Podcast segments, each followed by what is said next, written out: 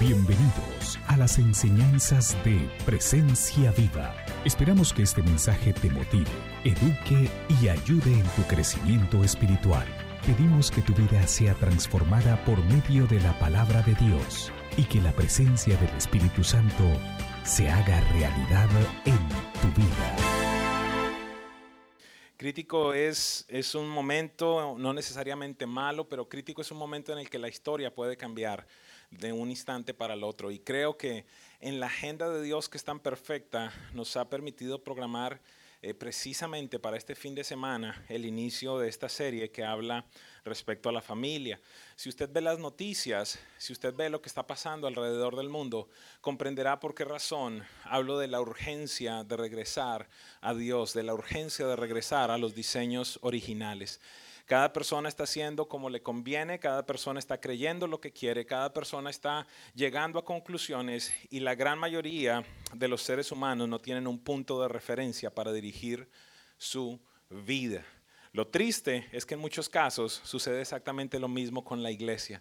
Aunque se reúne los fines de semana o quizás a mitad de semana a compartir de X o Y cosa, creo que muchos hemos olvidado, nos hemos alejado de este que es el manual, de esta que es la regla, de este que es el parámetro para dirigir nuestras vidas. Y, y creo urgentemente que necesitamos regresar a este diseño de Dios. A la vez, quiero decirle que a Dios no se le escapa absolutamente nada y que Dios le escogió a usted y a mí para que viviéramos en el año 2015. No lo escogió para vivir en el año 300, ni en el año 20, ni en el año 1500, sino en el año 2015. Para un tiempo como este, como, como eh, Mardoqueo le decía a Esther, ¿verdad? Fue, fue Mardoqueo, ¿cierto? Ayúdeme allí. Para este tiempo has nacido. Diga eso conmigo, para este tiempo he nacido. Eso te debería dar la certeza de que Dios evidentemente nunca se ha equivocado y que lo que tú y yo enfrentaremos, Dios lo tuvo siempre en mente. Dios te equipará, Dios te dará las fortalezas, Dios te dará la instrucción para saber cómo superar las cosas que enfrentaremos en este tiempo. Sin embargo, creo yo que no estamos viviendo nada que ya no esté establecido en la palabra o que otras generaciones hayan vivido. Eh, eh, el tema de violencia, el tema de la crueldad, el tema de la distorsión, el tema eh, de, de, la perversión, de la inmoralidad, ha estado presente en la historia de la humanidad desde la caída, desde el pecado de Adán. ¿Qué encuentro yo? Quizás la gran diferencia para un tiempo como este es simplemente el tema de la comunicación, el tema de el internet, el tema de la tecnología. Hoy por hoy lo que sucede en cualquier lugar se puede proyectar en, cuestión de segundos, en, cualquier rincón del planeta Tierra. Y creo que nuestros hijos cada vez más y más están siendo expuestos a cosas indebidas en el tiempo incorrecto. Eh, las últimas cifras que escuchaba, los niños hoy por hoy están siendo expuestos al tema de la pornografía en promedio a los nueve años de edad. Algunos de ustedes recordarán lo complejo que era esto. Usted tenía que hacer un montón de cosas para conseguir una revista, una película, cualquier cosa. Hoy por hoy está allí a un clic. Está en su casa, está en la habitación de su hijo, está en todo lugar. La perversión simplemente se ha acercado mucho más y el problema es que no hemos tenido la conciencia de qué está sucediendo. Pero en esencia, lo que estamos viviendo en un tiempo como este es exactamente lo que dice Génesis capítulo 11, verso 1 al 4. Quiero que me acompañe por un momento. En un instante en el que la sociedad una vez más se levantaba en contra de Dios. El día de hoy vamos a estar leyendo diferentes citas en el libro de Génesis, que es el origen, los pensamientos originales de Dios. Dice Génesis 11, 1 al 4, en ese entonces se hablaba un solo idioma en toda la tierra. Al emigrar al oriente, la gente encontró una llanura en la región de Sinar y allí se asentaron. Verso 3, muy importante. Un día se dijeron unos a otros, vamos a hacer ladrillos. Diga conmigo ladrillos. ¿Qué tienen que ver los ladrillos con lo que nos vas a hablar el día de hoy? No se preocupe, diga conmigo ladrillos. ¿Quién hizo los ladrillos? Acompáñenme, diga el hombre. Muy bien, entonces ellos dijeron, vamos a hacer ladrillos y a coserlos al fuego Así fue como usaron ladrillos en lugar de piedras. Diga conmigo piedras. ¿Quién hizo las piedras? ¿Quién hizo los ladrillos? ¿Qué encontramos en este lugar? El reemplazo del diseño de Dios por el diseño humano, el diseño del hombre. ¿Todo lo que el hombre ha diseñado es malo? No. ¿Los ladrillos son malos? No.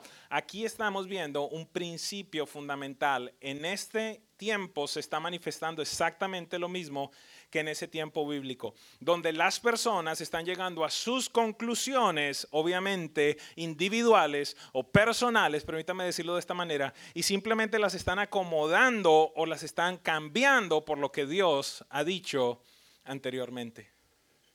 Diga conmigo ladrillos, piedras. Adicionalmente dice, y utilizaron asfalto en vez de mezcla. ¿Quién hizo el asfalto? el hombre, la mezcla, la brea, la, eh, el, ¿cómo se llama? Ayúdenme. La arcilla, ¿verdad? Es un diseño de Dios. Se reemplazó el diseño de Dios por el diseño del hombre. ¿Y qué entendemos allí que sucedió? Pues fundamentalmente que Dios vino a interrumpir, a destruir todo este proceso. Creo yo que es lo que estamos por vivir en el planeta Tierra. Este país de manera particular ha sido pionero en muchas cosas importantes. Eh, sin embargo, también creo yo que es el pionero en depravación, en inmoralidad y en muchas cosas que están alejando a los hombres del diseño de Dios. Años atrás se prohibió la oración en las escuelas. Años atrás se retiraron los diez mandamientos de los lugares públicos y de manera particular de los lugares de gobierno. Años atrás se aprobó el aborto, que creo que es una de las cosas más complejas, porque básicamente no lo podemos decir de otra manera, es asesinato. Años atrás se aprobó la legalización y en los últimos meses lo hemos visto de sustancias adictivas como, como algo normal, algo común y usted pues eh, debido a que es un ser y este país va a defender su individualidad, sus derechos, pues le va a dejar hacer lo que usted se le dé la gana hacer. Y por esa razón entonces ahora también usted puede consumir lo que quiere y es cubierto por la ley. Y, y pues este, este viernes veíamos cómo eh, también una afronta al diseño especial de Dios para la familia y cómo desde las instancias de gobierno se está dando un espaldarazo al tema de las uniones del mismo sexo. Me rehuso a llamarlo matrimonio. ¿Por qué razón? Porque no es el diseño de Dios.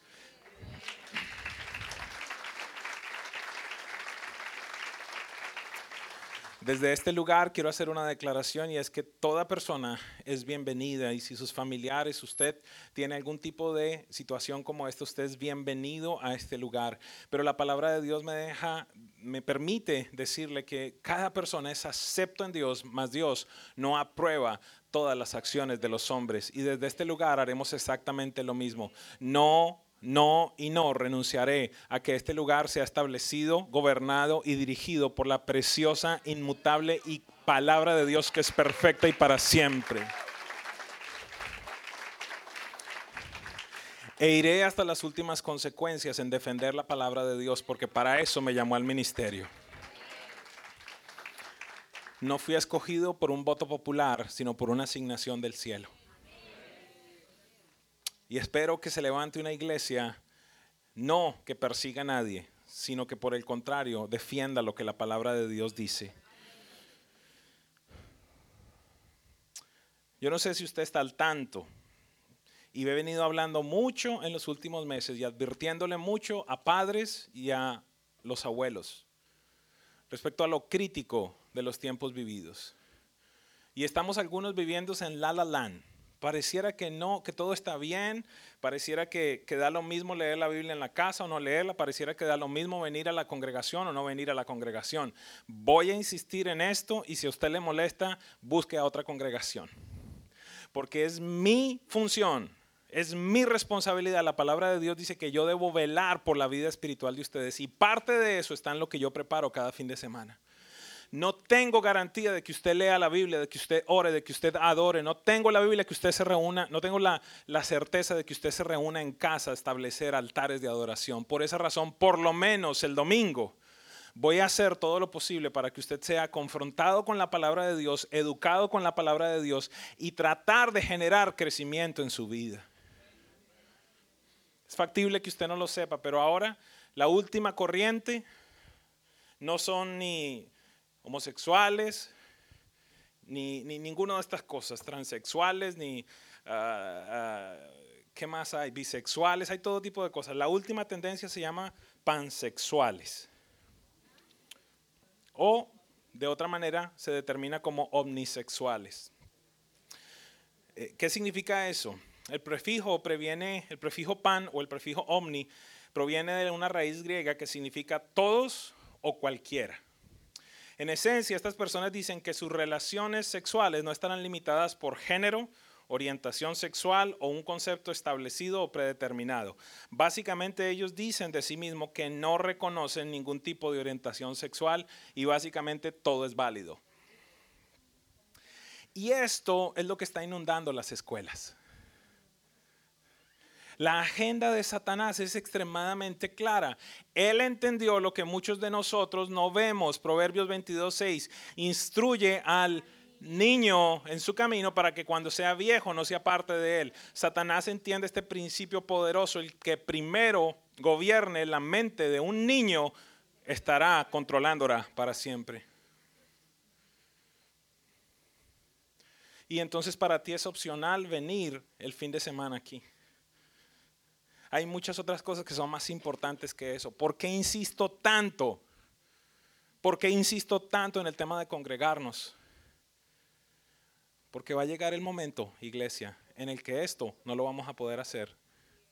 En el que tendremos cada vez más y más persecución. O no sé si tú no has visto las cosas que están sucediendo. En el instante en que se levanta alguien que tiene valores y principios cristianos, entonces en este momento han tenido que cerrar negocios, han tenido que ir a la cárcel y nosotros estamos viviendo en La La. Yo sé que usted tiene compromiso, yo sé que usted tiene en determinado momento viajes, pero quiero pedirle algo. No ponga como segundo a Dios ni a la, ni a la casa de Dios. Tenga la conciencia, por favor, de lo que está sucediendo. Antes del fin de este año, prometo traerles una predicación, una serie completa respecto a los tiempos que estamos viviendo. Usted entenderá y comprenderá que el fin está muy cerca. Y yo sé que muchos hemos escuchado eso. Yo desde pequeño escuché eso. Jesús viene pronto, Jesús viene pronto y todavía lo estaba esperando. Pero ¿qué sucede? Que en este instante toda la plataforma de las cosas que antes no podían hacer existen.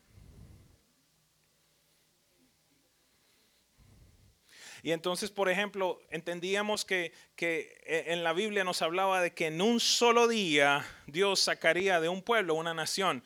Esto sucedió en el año 48 cuando fue establecido Israel como una nación por un decreto de las Naciones Unidas. Pero no entendemos que la Biblia dice que esta generación no pasará después de eso. Pero no sabíamos cómo se podrían cumplir otras cosas, que no quiero entrar allá en detalle, pero que hoy por hoy con la tecnología, la televisión satelital y el Internet se pueden cumplir así de rápido. Entonces, ¿qué sucede?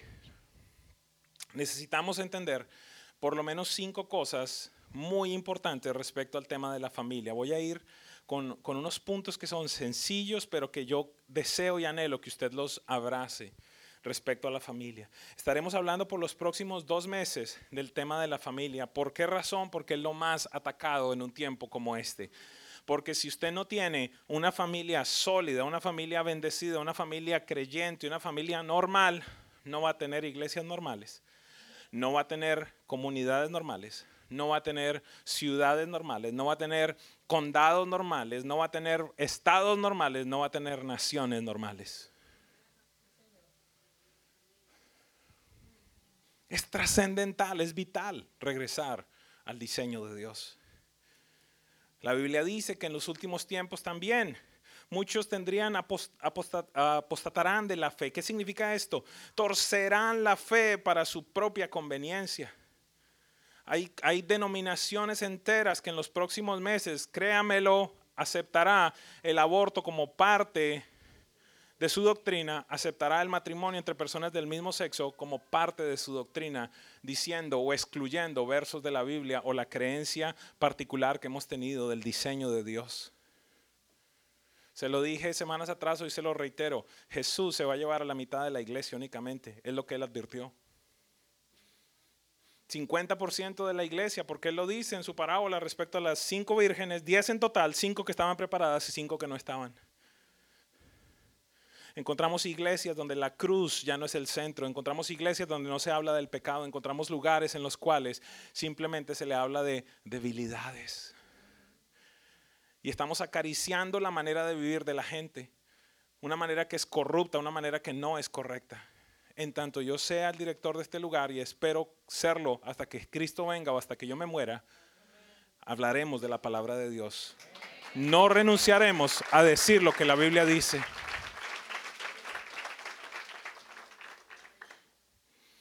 Punto número uno, bastante sencillo.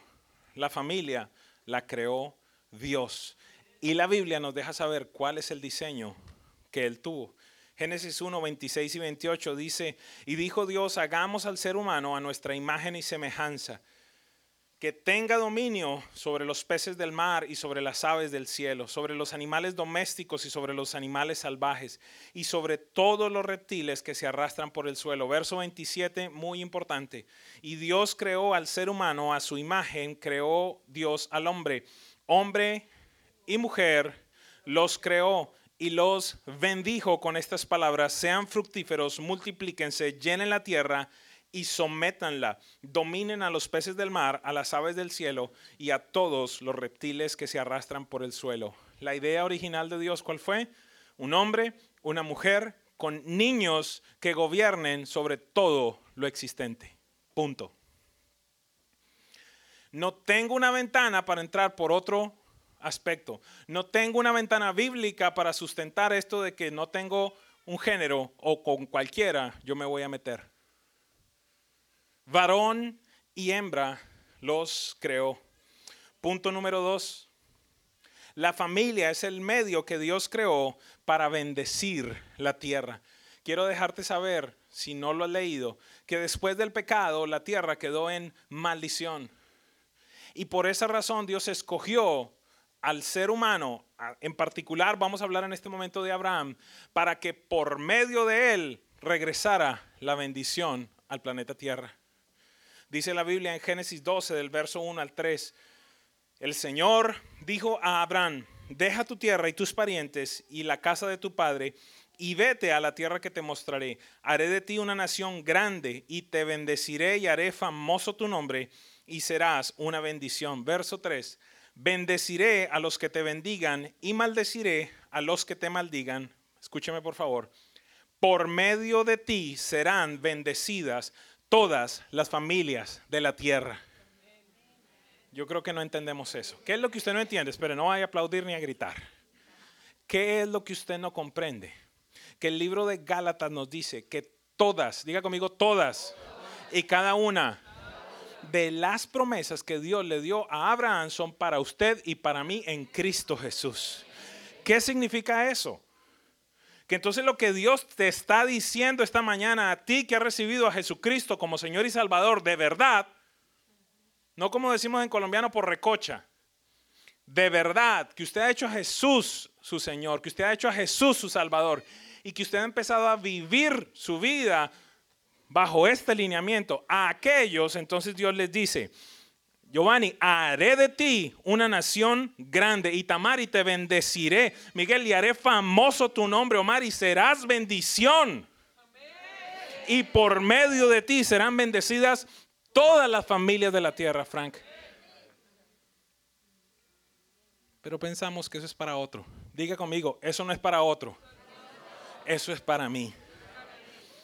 Tú estás supuesto a ser bendición a todas las familias de la tierra.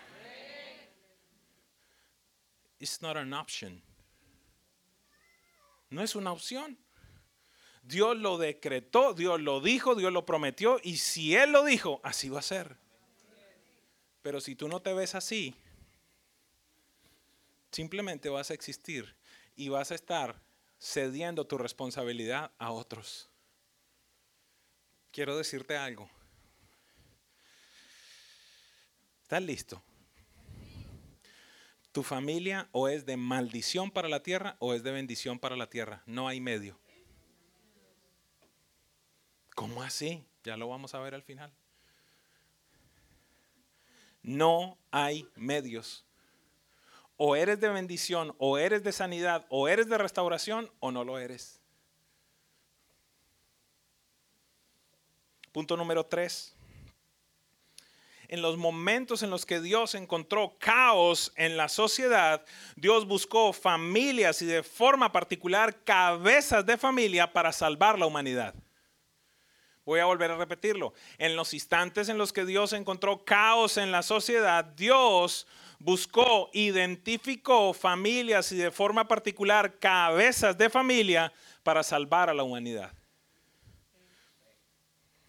Génesis 7:11 dice lo siguiente, y escuche y abrace esta promesa para usted si usted desea verdaderamente ser de bendición. El Señor le dijo a Noé, entra al arca con quién? Con toda tu familia. Mire lo importante de que un hombre se levante.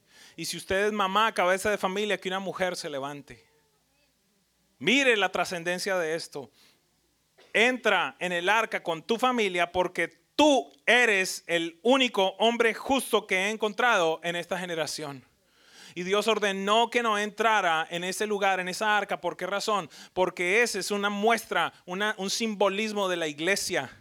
La iglesia, al igual que el arca, era para preservación de aquello que era justo, de aquello que era bueno de parte de Dios. Y Dios exterminó, mató y acabó con todo lo que no era piadoso se requiere de que Dios diga en determinado momento de ti, tú eres esta persona piadosa, tú eres esta persona justa que he encontrado en un tiempo como este. La pregunta es, ¿qué dirá Dios de ti, amado?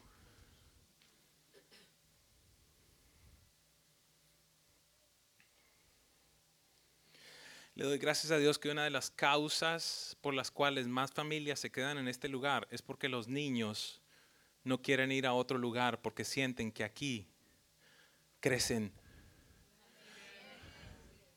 Hace poco me reunía con una familia que me decía, nunca había sucedido con mi hija, pero ahora ella sale y le pregunto y me dice lo que está aprendiendo, me cuenta los versículos, me dice cómo está creciendo.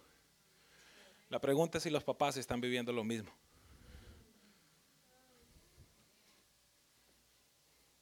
Punto número uno entonces, la familia es una idea de Dios. Punto número dos, la familia es el medio que Dios creó para bendecir la tierra. Punto número tres, en los momentos de caos, Dios busca familias y de forma particular cabezas de familia para bendecir, para salvar, para preservar la tierra. Punto número cuatro, la familia es el único medio de reconstrucción de la sociedad. No sé si lo estamos comprendiendo. El libro de Nehemías nos habla de la condición en la que estaba la ciudad de Jerusalén. Y entiéndame algo, esa ciudad representa la iglesia también. Y dice la Biblia que Nehemías se enteró de que la ciudad tenía los muros. ¿Qué hacen los muros? Diga conmigo, proteger. Los muros que protegían la ciudad estaban destruidos, estaban caídos. Y la estrategia que Nehemías tuvo para volver a levantar esos muros, es decir, para volver a a cerrar las brechas que se habían generado, a cerrar esta brecha que había para que la ciudad fuera atacada. La estrategia que él utilizó fue sencilla. Dice la Biblia en Nehemías 4, 13 y 14, dice, así que puse a la gente por familias, con sus espadas y sus arcos y sus lanzas detrás de las murallas en los lugares más vulnerables y desguarnecidos ¿Qué es este? ¿Qué fue lo que él hizo? Fue sencillo. Él lo que le dijo a cada familia fue, usted encárguese de reconstruir el muro que está al frente de su casa. Y es lo que yo te estoy motivando en este día. Yo no te estoy motivando a que cambies el planeta Tierra, aunque si Dios te da la capacidad de ser influyente, trata de hacerlo. Si Dios te pone como político, si Dios te pone como deportista, como músico, en cualquier área, habla por favor. ¿Para qué yo voy al Senado? ¿Para tomarme una foto con los senadores? ¿Para qué Dios te da la influencia? Ay, salí con fulano, el selfie.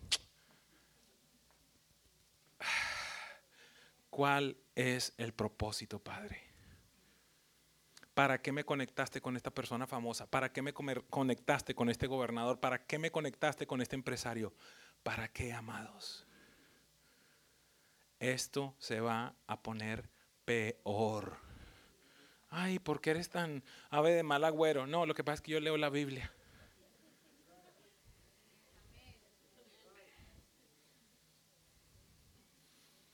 Y la estrategia de Nehemías fue sencilla. Cada uno encárguese de reconstruir lo que está al frente de su casa.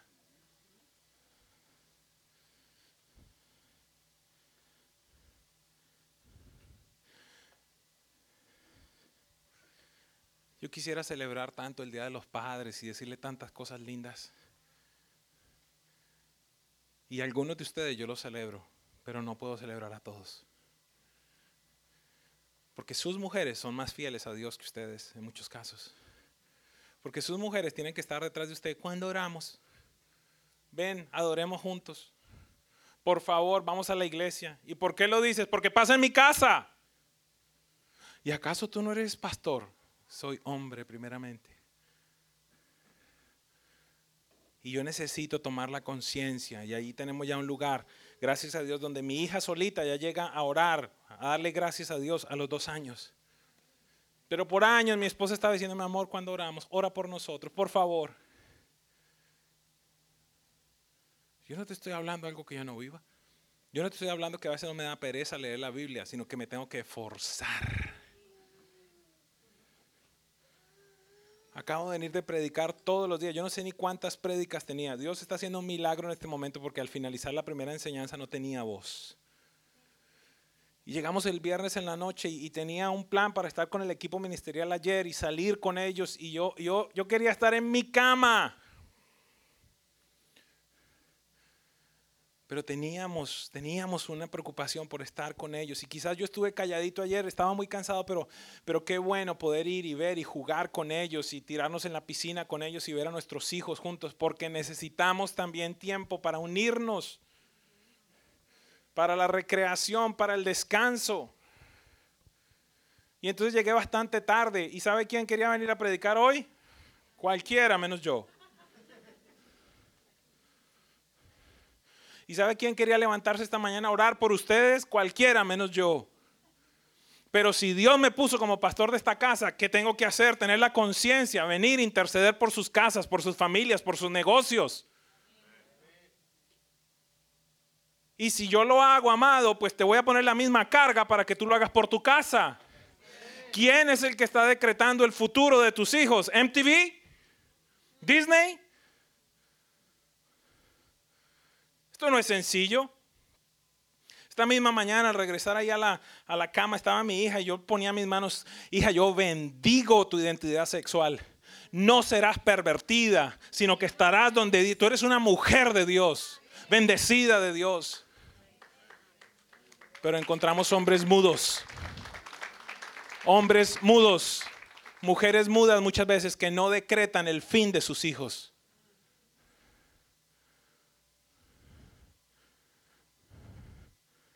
Entonces vámonos primero para la playa, vámonos para el baby shower, vamos para, antes de venir a la casa de Dios. Discúlpeme, usted llámeme como se le dé la gana, pero creo que no es correcto. No estás viendo, escuchando el tiempo que estamos viviendo. Necesitamos entender la urgencia de lo que estamos viviendo. Chévere que Dios te bendiga, que Dios te dé la posibilidad de X y Y, de Z. Chévere, lindo, pero ten en cuenta que es factible que tus hijos durante toda la semana no reciban otra palabra sino solo la de acá porque tú estás en silencio.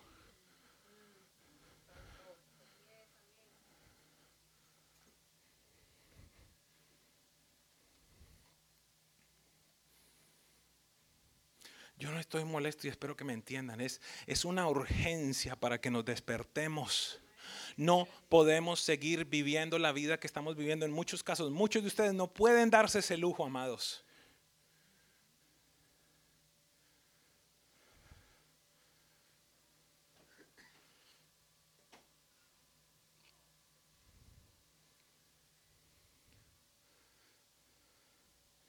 Yo veo la pasión Estoy haciendo parte de la junta de gobierno de acá de la alcaldía, la, la, la junta que aconseja al alcalde en los temas de comunidad, en los temas de fe. Y veo la pasión que hay de parte de personas que tienen agendas totalmente pervertidas y están allí y luchan y pelean y me graban, me graban en las, en las, en las reuniones, me están grabando a ver en cuándo yo me equivoco. Cuando digo algo para entonces usted va a ser discriminador, usted es un perseguidor. Y a ti no se te da la gana de hacer nada. Y yo no estoy acá poniéndome que yo soy superhéroe, no, lo que te estoy diciendo es que tú mismo vas a tener que enfrentar eso en determinado momento y más vale que tú sepas Biblia. De nuevo, toda persona es bienvenida a este lugar. Pero en este lugar se cree, se gobierna y nos regimos por la palabra de Dios.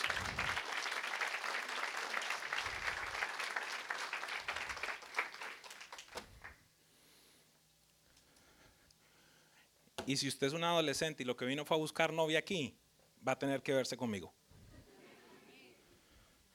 O si tiene barba y vino a buscar novia, va a tener que verse conmigo. Qué lindo que del proceso de vivir la vida cristiana se generen nuevos encuentros y nuevas familias. Pero si su agenda acá es venir de pescador,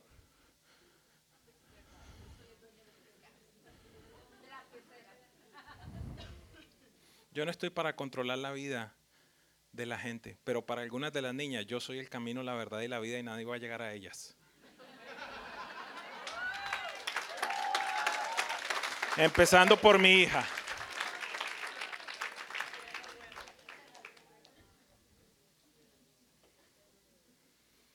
Y necesito hombres que me acompañen en ese proceso.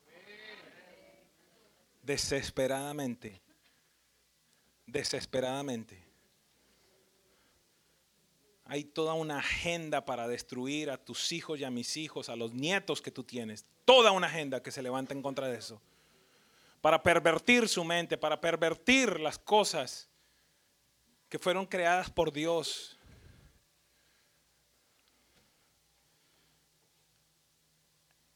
La única manera para reconstruir la sociedad es que cada familia construya la muralla suya y así todos podamos reconstruir la muralla alrededor de la ciudad. Estoy hablando en términos bíblicos, estoy hablando cómo proteger nuestras familias. Punto número 5, y con esto terminamos. La cabeza de la familia debe tomar la decisión de escoger a quién va a servir. Josué 24:15 dice, pero si a ustedes les parece mal servir al Señor, elijan ustedes mismos a quién van a servir. A los dioses que sirvieron sus antepasados al lado del otro lado del río Éufrates, a los dioses de los amorreos en cuya tierra ustedes ahora habitan. Por mi parte, si hay alguien que en esta mañana toma esta decisión, diga, por mi parte, mi familia y yo serviremos al Señor. ¿Por qué no le da un aplauso a nuestro Dios?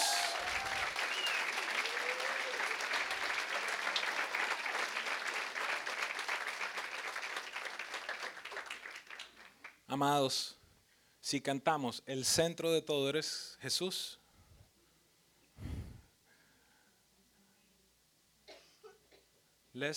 Mean it. Que de verdad eso sea así.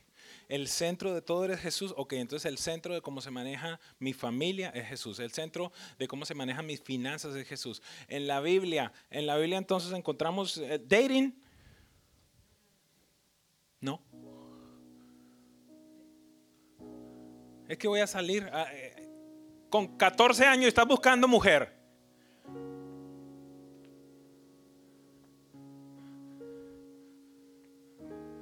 Muéstrame que estás lo suficientemente maduro. Muéstrame que ya tienes un trabajo. Muéstrame que ya tienes cómo sustentar a una mujer. Muéstrame que conoces la Biblia entonces para levantar otra generación buena.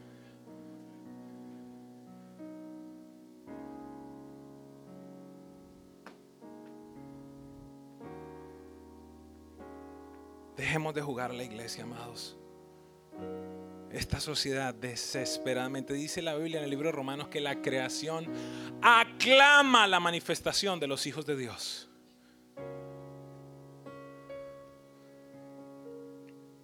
Y los que, vieron, los que vinieron por primera vez, bienvenidos. Este es el tipo de predicación que ustedes pueden esperar.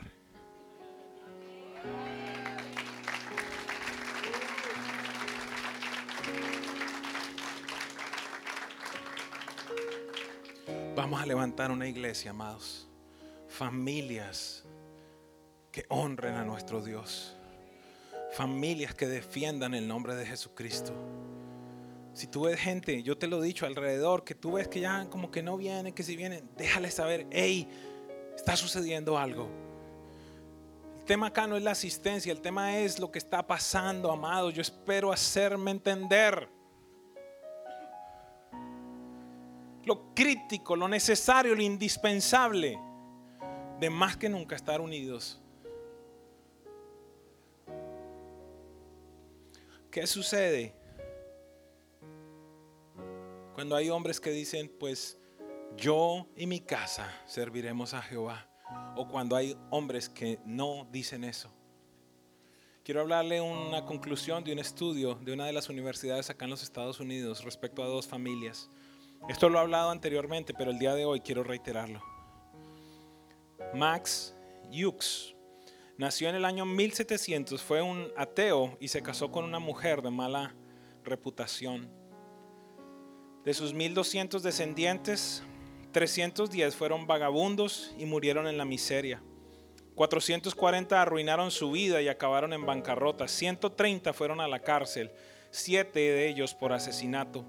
La sentencia promedio fue de 13 años de prisión. Más de 600 de ellos fueron alcohólicos, 60 eran ladrones de profesión, 190 fueron prostitutas, 20 de ellos fueron traficantes que aprendieron este oficio mientras estaban en prisión. El estudio muestra que la descendencia de Jux le costó al estado de Nueva York cerca de 1.2 millones de dólares en rehabilitación, en las cárceles y en todo lo que sucedió alrededor de esta familia. Tres años después, Jonathan Edwards nació también. Un predicador hombre de Dios que se casó con una mujer que también era cristiana y los dos tomaron la decisión, cuando ella tenía 17 y él 24, de consagrar su matrimonio a Dios. De sus descendientes, 300 de ellos fueron ministros, algunos misioneros, otros pastores y otros profesores de teología, 100 maestros, 100 abogados, 30 jueces, un decano de la Facultad de Leyes, 60 médicos, un decano de la Escuela de Medicina, tres alcaldes de ciudades principales, 60 autores de literatura clásica, 14 presidentes de universidades, tres gobernadores de estado, un contralor del Tesoro de los Estados Unidos, un, vicepresidente de los Estados Unidos. Su descendencia no le costó, sino que aportó al Estado durante su vida. Si acaso llego a la edad de mi padre, me gustaría ser como él. Algún día un empresario le dijo a mi papá, Usted es el hombre más exitoso que yo conozco. Mi papá nunca fue a la escuela. Mi papá prácticamente no sabe leer. Muy poco escribe. Pero sé que junto con mamá se dio las mañas de levantar a cinco hombres no son perfectos, lejos estamos de eso. Los cinco hombres que sé que donde quiera que van, junto con las mujeres que Dios nos ha dado, somos de bendición.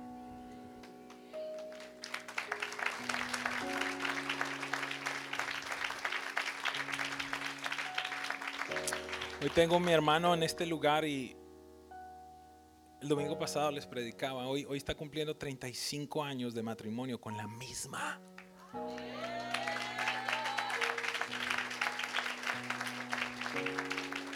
No la suma de todos los matrimonios. No son perfectos, claro, si yo los conozco. Conozco a mi cuñada, ella me conoce a mí. La familia de ella igual. Ella fue la primera que me enseñó cuando yo era pequeño en la escuela dominical lo que nosotros llamamos Power Me enseñó los versículos de la Biblia, me enseñó, me enseñó los libros de la Biblia. papá y mamá, hombres de éxito. Una familia como la tuya, a ver. Podremos levantar en presencia viva este tipo de familias.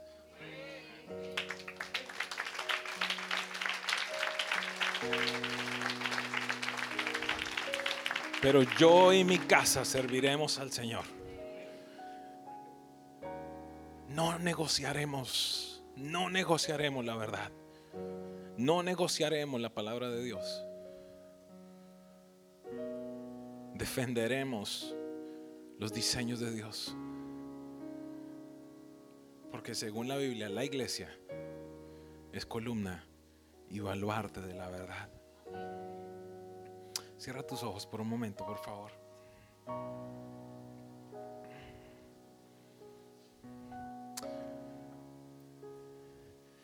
Y pídele al Espíritu Santo.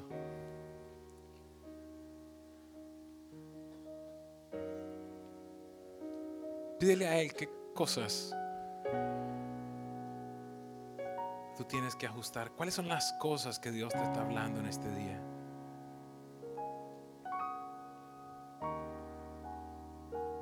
¿Qué cosas tienen que incorporarse en tu vida? ¿Qué cosas tienen que salir de tu vida? ¿Qué personas? ¿Qué personas tú tienes que alcanzar? ¿Qué personas tú tienes que, que tocar? ¿Para quién tú tienes que ser de bendición? Este mensaje ha edificado tu vida, escríbenos a info arroba presenciaviva.com o te invitamos a visitar nuestra página web www.presenciaviva.com. Hasta la próxima.